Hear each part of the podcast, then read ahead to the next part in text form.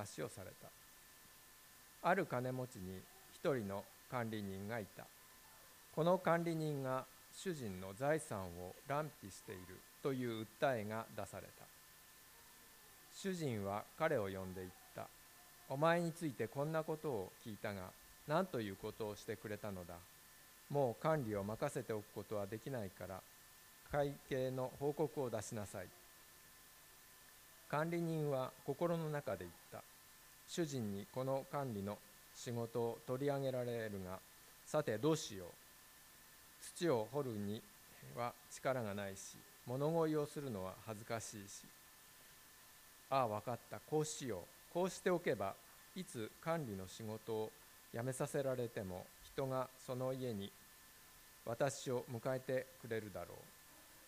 そこで彼は主人の債務者たちを一人一人呼んでまず最初のものに「私の主人にいくら借りがありますか?」と言うとその人は「油百バテ」と言った。すると彼は「さああなたの証文だ。すぐに座って50と書きなさい」と言った。それから別の人に「さてあなたはいくら借りがありますか?」と言うと「小麦100コル」と言った。彼は「あなたの証文だ。80と書きなさい」と言った。この世の子らは自分たちの世のことについては光の子らよりも抜け目がないものなので主人は不正な管理人がこうも抜け目なくやったのを褒めた。そこで私はあなた方に言いますが不正の富で自分のために富を作り友を作りなさい。そうしておけば富がなくなった時彼らはあなた方を永遠の住まいに迎えるのです。小さいことに忠実な人は大きいことにも忠実であり小さいことに不忠実な人は大きいことにも不忠実です。ですからあなた方は不正の富に忠実でなかったら誰があなた方に誠の富を任せるでしょう。またあなた方が他人のものに忠実でなかったら誰があなた方にあなた方のものを持たせるでしょう。しもべは2人の主人に仕えることはできません。一方を憎んで他方を愛したりまた一方を重んじて他方を軽んじたりするからです。あなた方は神にも仕えまた富にも仕えるということはできません。さて金の好きなパリサイ人たちが一部始終を聞いてイエスを嘲笑っていた。イエスは彼らに言われた。あなた方は人の前で自分を正しいとするものです。しかし神はあなた方の心をご存知です。人間の間で崇められる者は神の前で憎まれ嫌われます。本日のメッセージは高橋先生によりまして誠の富の管理者として生かされるためにという題でメッセージをいただきます。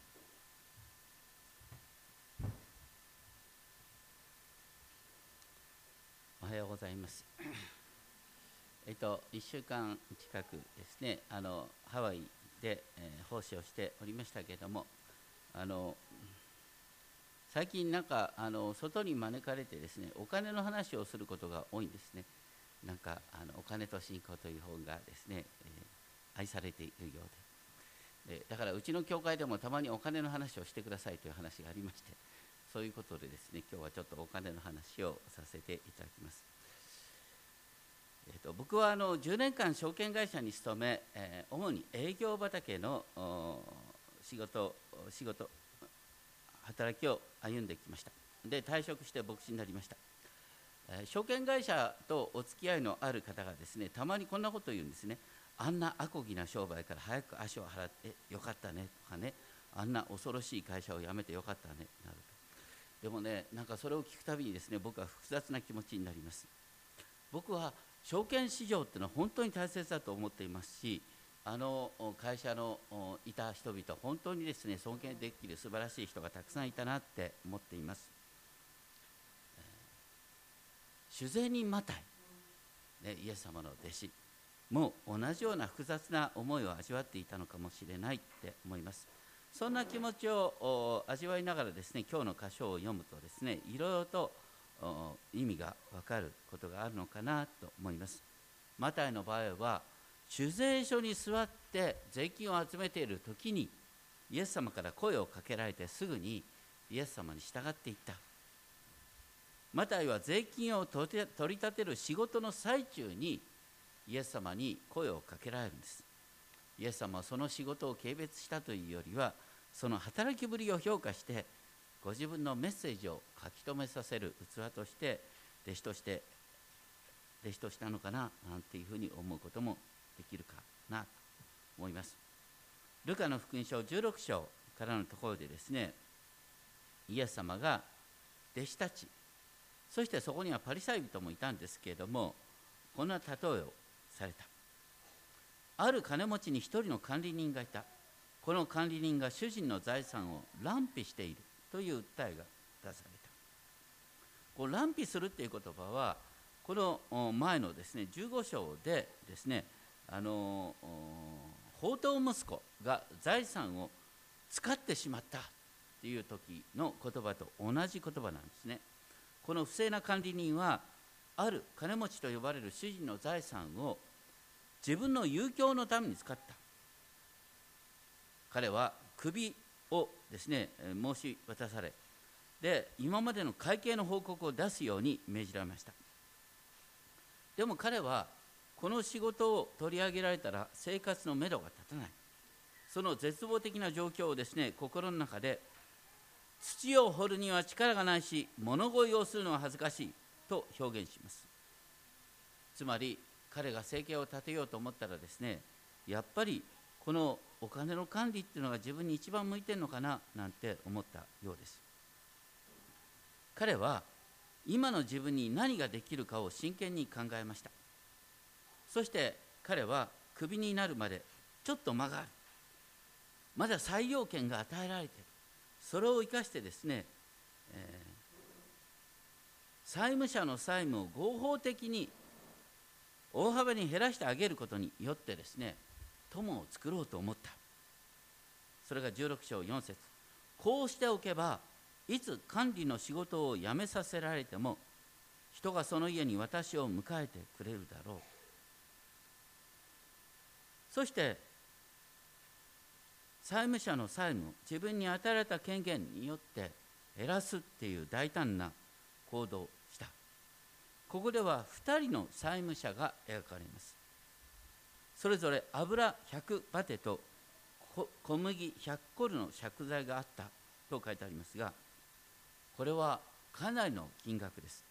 この客中にも新科学の客中にも書いてありますが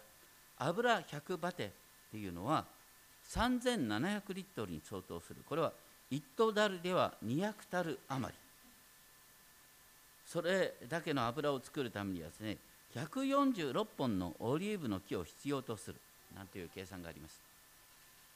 一方小麦100コルっていうのは3万7000リットル米俵にすると500票余り。これは明らかに商業取引の規模です。彼は自分に与えられている権威を用いてですね最後に残っている権威を用いて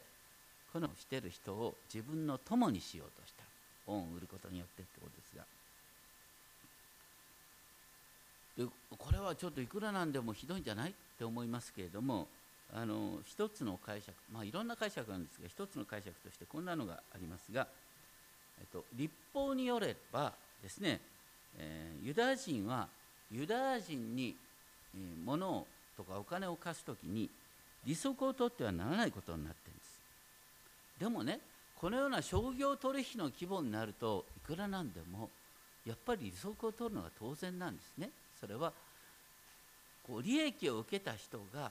まあ利息と言わずに何らかの形でこう返すということですね。でそれにだから要するに利息を取ってはならないはずだからご主人今回は利息ゼロにしました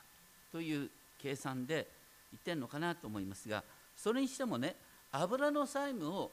100コルを、まま100バテをですね50に減らすっていうのはいくらなんでもやりすぎだろうって思いますがあの当時ですね油をあの油の品質を保ち続けるっていうのは非常に難しかったんですね。だから油を借りる場合にそれにですねあの 100%の利息を取るっていうことはあった話ということのようです。また小麦の場合は保存が比較的容易です、えあの簡単ですから2割程度の利息ということもあったのではないか。つまり彼は要するに本来利息に相当する部分を帳消しにして債務をですねあの元本と同じにしてあげたということではないかなって思います。まあ、ここにはあの本音と建前の問題があるんですけれども彼の主人は当然ながらですねあの立法の会社を超えたこの商取引の常識に従ってですね利息を取って貸すことを期待していたでしょうけれどもこの不正の管理人はそれまでですね主人の暗黙の意を汲み取る汲み取りながらこの財産の管理を任せられて。でその財産の管理からね、いわゆる固定給じゃなくてその財産の管理の仕方によって自分自身も潤すっていうことをやってた。これは当時のですね、えー、結構頻繁に、えー、普通にやられたことなんですけどもあの酒税人でありますよね。あの酒税人とですね現在の税務署に勤めてる人は決定的に違うんですね。現代の税務署に勤めてる人は税務署からですねいわゆるきちんと固定給が保証されてるでしょ？ところが当時の酒税人っていうのは何かっていうとですねみんなから集めたお金とそれと政府に納めるお金の差額を自分のものにすることができたんです。こう決定的な裁量権が与えられたんです。だからこの場合もそうなんです。要するに主人から任せられてそれの運用の仕方によって彼は生きることができた。だから主人の財産を別にごまかしてるというわけでもないんですがちょっと彼はですね大胆にやりすぎてね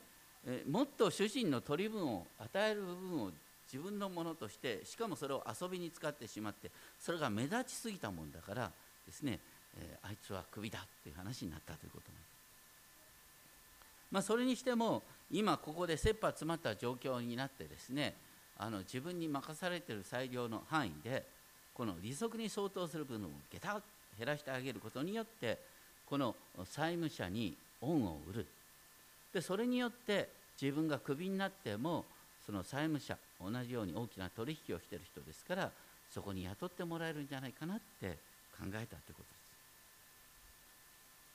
当然ながらね主人はこのことを怒るはずなんですが不思議にも16章8節ですね16章8節を見ると主人は不正な管理人がこうも抜け目なくやったことを褒めたって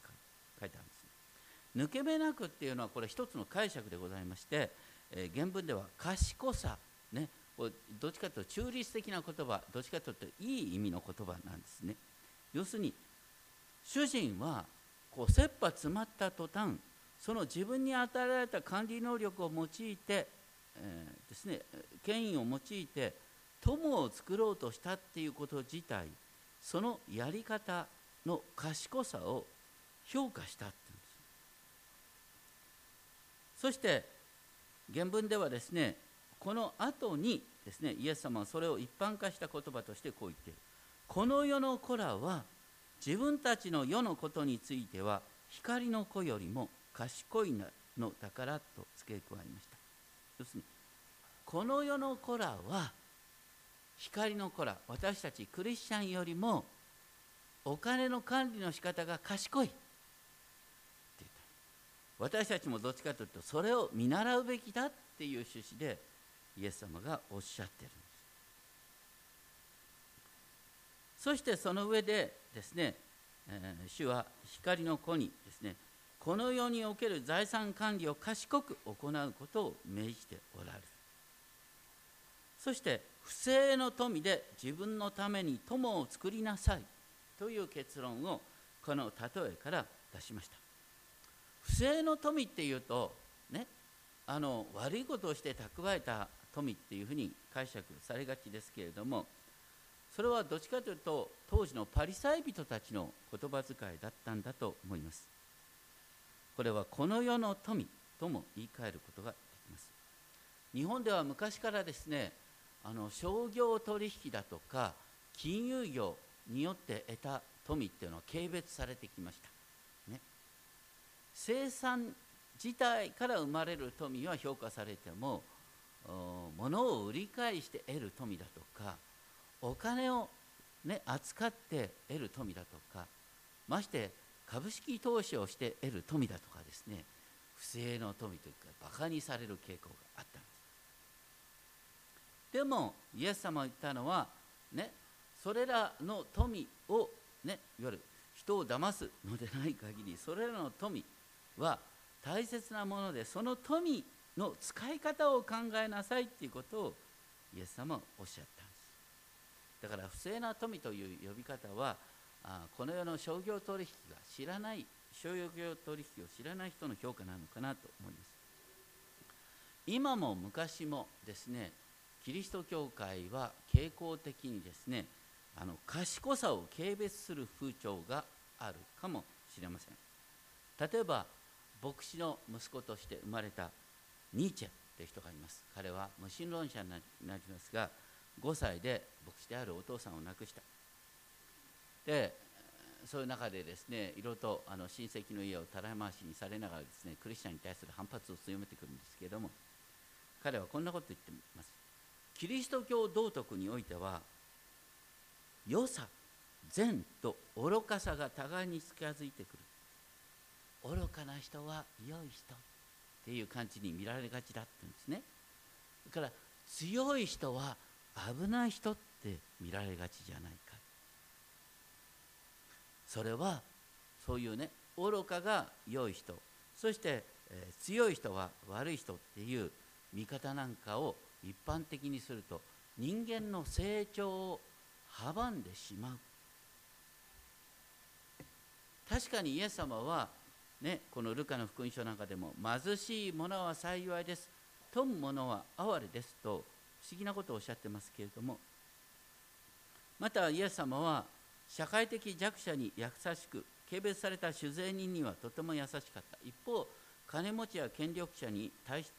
変厳しかったという面があります。ですから新約聖書だけを読んでですねそのような解釈が生まれるということはもう無理からぬことかなと思いますがこの不正な管理人の例えは旧約聖書からの流れから読んでくると極めて自然な話なんです。例えば旧約聖書の中でですね出てくる話であのエリコでですね遊女ラハブっていう人がいたその遊女ラハブはですね敵将ヨシュアの2人のスパイをかくまい逃がすそれによってエリコの民でありながら神の民の中に名前がつなげられてそこからこうダビデが生まれるっていうですね流れが出てきますよね。これだけどエリコの住民からしたらまさにラハブなんて非国民ですよ。でも神の民に忠誠を誓ったということで評価される。信仰の父アブラハムっていうのは以前も言いましたが神の御声に従って約束の地に向かった時点ですでに多くの財産や奴隷を抱えていたアブラハムのストーリーの中心点は彼はとてつもなく豊かであったにもかかわらず神に従うことを第一としたっていうことにある。彼は貧しい旅をしたわけではなかった。一方アブラハムの孫のヤコブさんっていうのはねお父さんとお兄さんから疎まれてえー、ね、た一本の杖だけを持ってですね旅に出て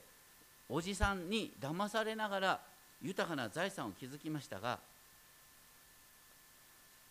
ヤコブはどうやってあれほどですね蓄財能力に長けていたのかっていうことについては書いてないですね。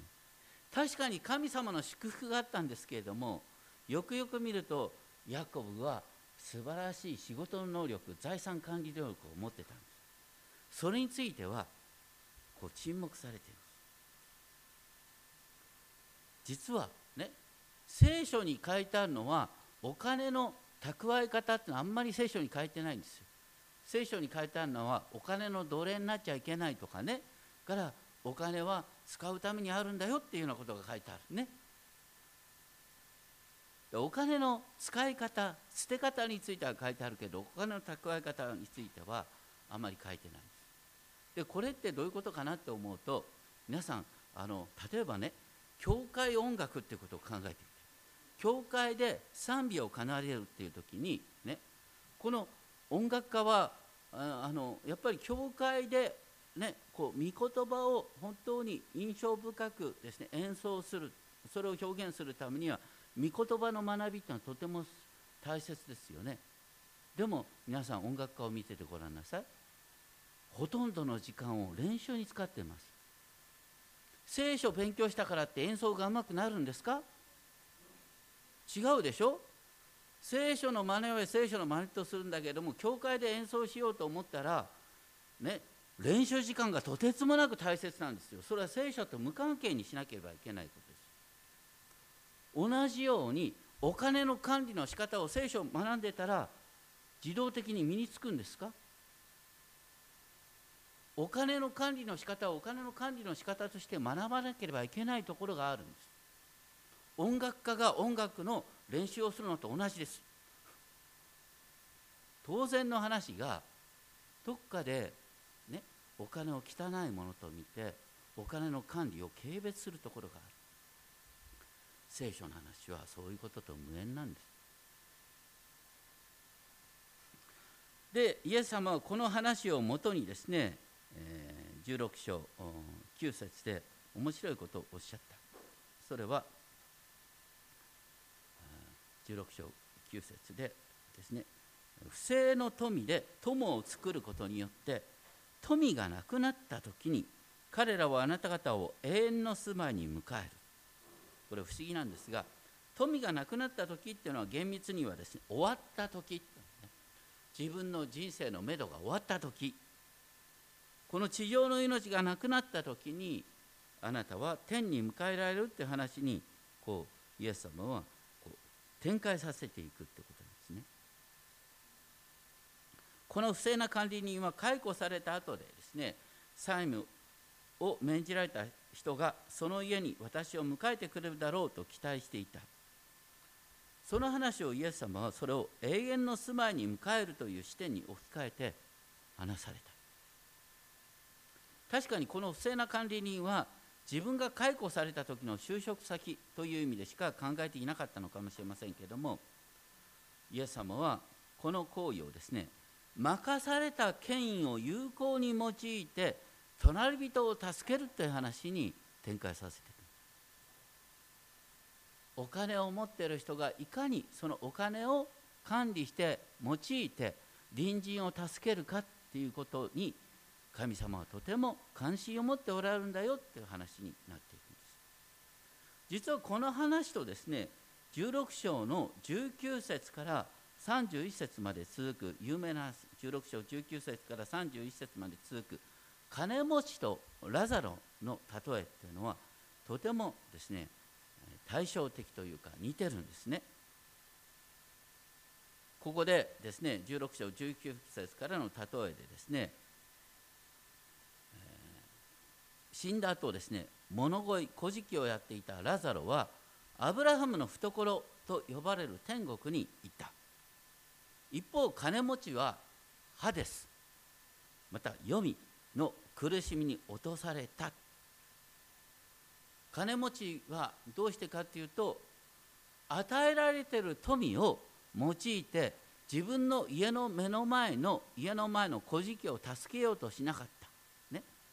豊かさがあるのに自分の目の前の人を助けようとしなかったそのことが裁きの対象と理由とされたってことなんです。だから不正の富で友を作らなかった悲劇が16章19節から書いてあるってことになるそれにしてもこの16章19節以降の話は誰に向けて話してるかというとそれは16章の14節からですね金の好きなパリサイ人に向けて書いてあるんです。このですねイエス様の例え話を聞いてたパリサイ人はこの例えを嘲笑ったんですが面白いのは16章14節でこのパリサイ人について金の好きなパリサイ人って評価されてるあのね当時の人々がねパリサイ人を金の好きな人なんて呼ぶことはありえなかったんですよ。というのはパリサイ人っていうのは非常にですねお金に対しては潔癖と見られた人人なんです。パリサイ人の誇りそれは何かっていうと聖書のことを教えて決してお金を取らないっていうことだったんですね。パリサイ人は聖書を教えることによってお金を取らないことを誇りとしてた。だからパリサイ人出身のパウロはね天幕作りをしながら御言葉を伝えるっていうことはその習慣から生まれてる話なんですね。でも内心はお金が好きだった。結構ね私たちの周りにもいるんです。お金の話なんかお金のことなんか私気にしてませんっていう人に限って実は隠れてお金の計算ばかりしてるということがあります。お金が好きということの結果として私はお金を気にしませんって言うんです。だって本当にお金気にしてなんだったらお金のこと気にしませんなんて言う必要ないんですよ。気にしてるから私はお金を気にしませんって言うんです大体実はそれがパリサイ人の問題だった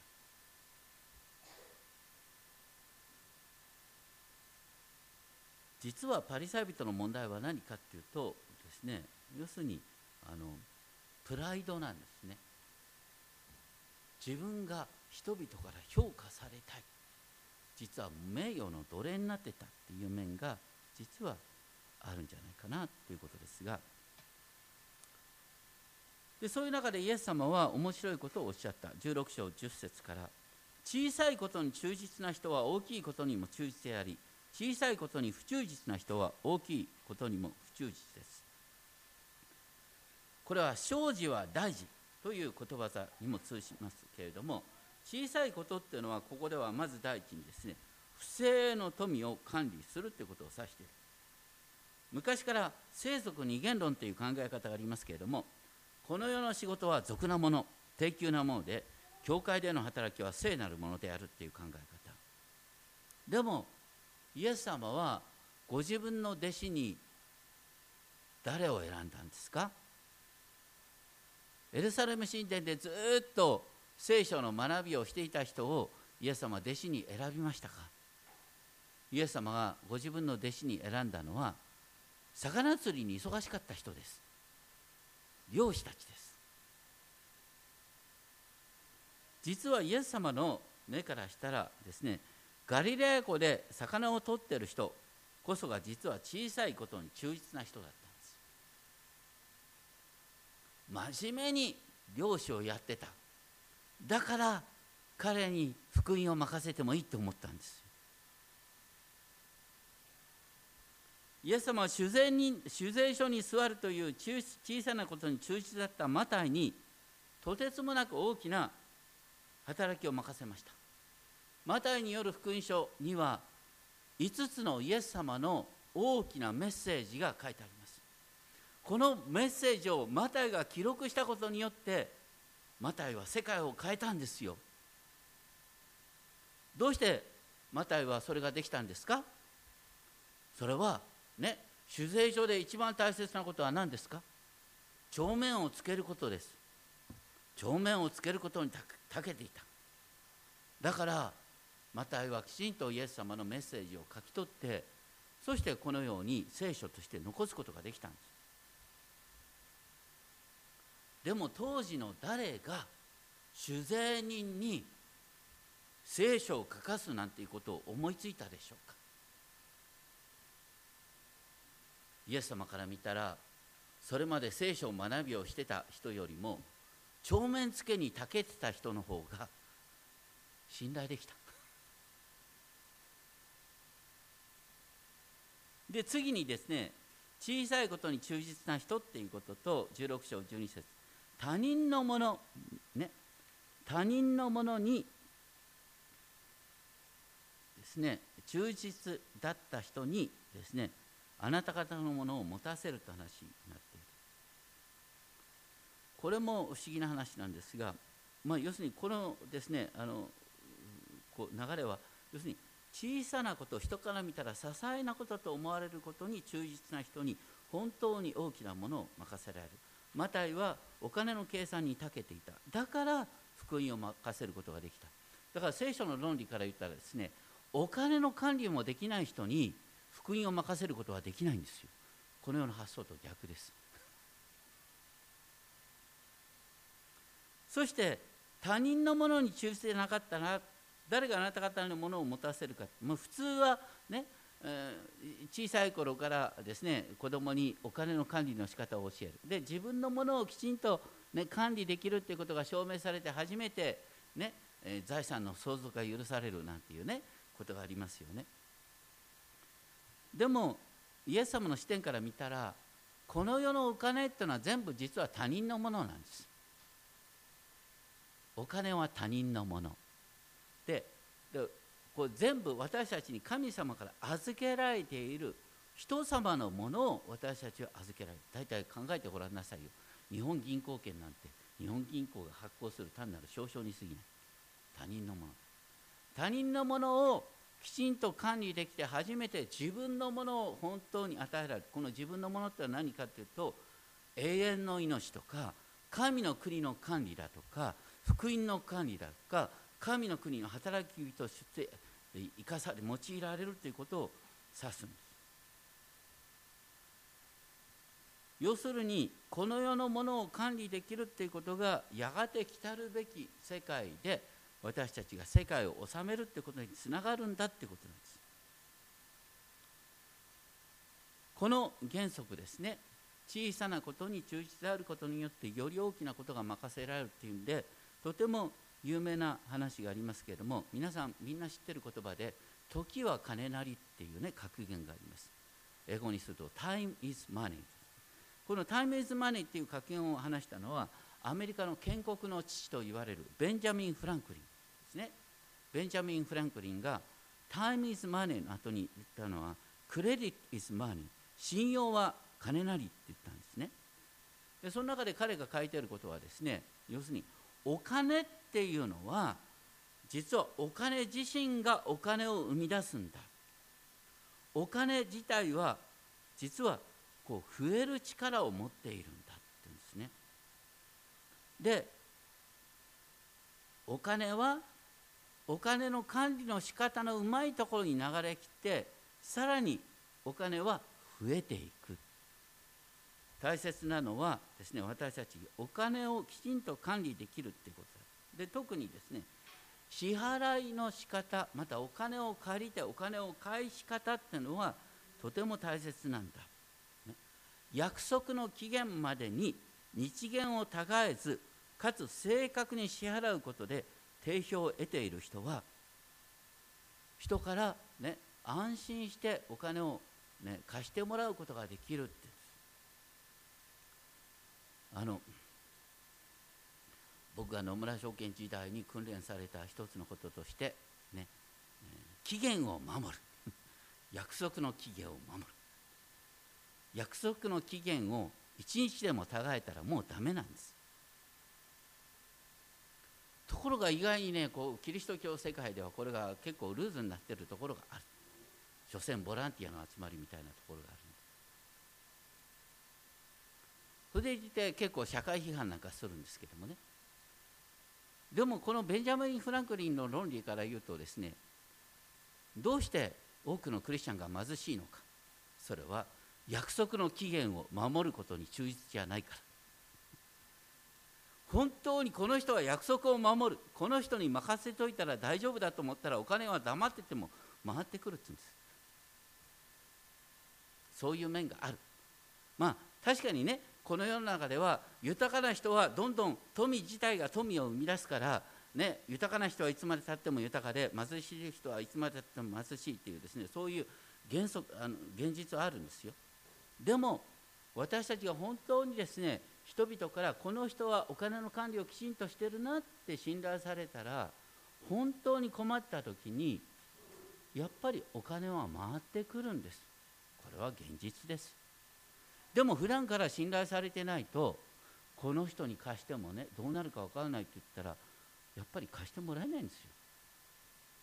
これ当たり前の話なんです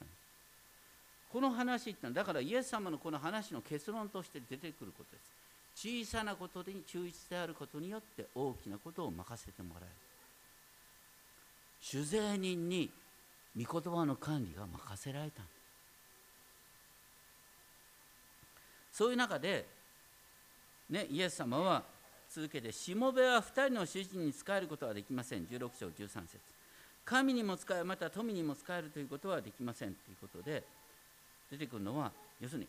お金はお金の管理の使い方のうまい人のところに回ってくるというお金の自体の論理があるんですけれども、それと同時にお金はとても便利ですよね。やっぱりお金があると、ね、いい生活、いいホテルにも泊まれるし、ね、人々から尊敬されるし、ね、飛行機に乗っても、ね、あのビジネスクラスに乗ることができるとかいろいろあるんだよ、まあ、確かにそっちの方がいいに決まってる。でそういう中でお金はやっぱりねお金お金に対するこう願望を生み出すんです。だからお金は、ね、偶像になりうる。でもお金を偶像としてお金をもっともっとという世界に生きる人はこれも危ない人ですね。お金をいつももっともっとって考えてる人ってのはだんだんだんだんね人を信頼できなくなってきます。人間関係が貧しくなってきます。お金は所詮手段に過ぎないんです、まあ、今回ですねあのこうハワイで、え、お世話になったのはうちの教会で開拓から3年半ですねうちの教会の開拓に携わってくださった冬木先生ご夫妻ね。あのハワイで今とても元気にやってますがあの当時ハワイに行ったところ本当に大変だったんですね。あの経済的に非常にですね逼迫した状況を通らされたんですけれども本当に今もですねあのとても貧しいままなんですけれどもとても豊かに生きていますね。本当に感心しました。ハワイだからお金なくても豊かに感じられるのか、そういうこととは別にですねもうだってハワイに行ってからもう4回もイスラエルに旅行してるなんて聞いてですねどこからそのお金が出てくるんだろうなんて思いましたけれども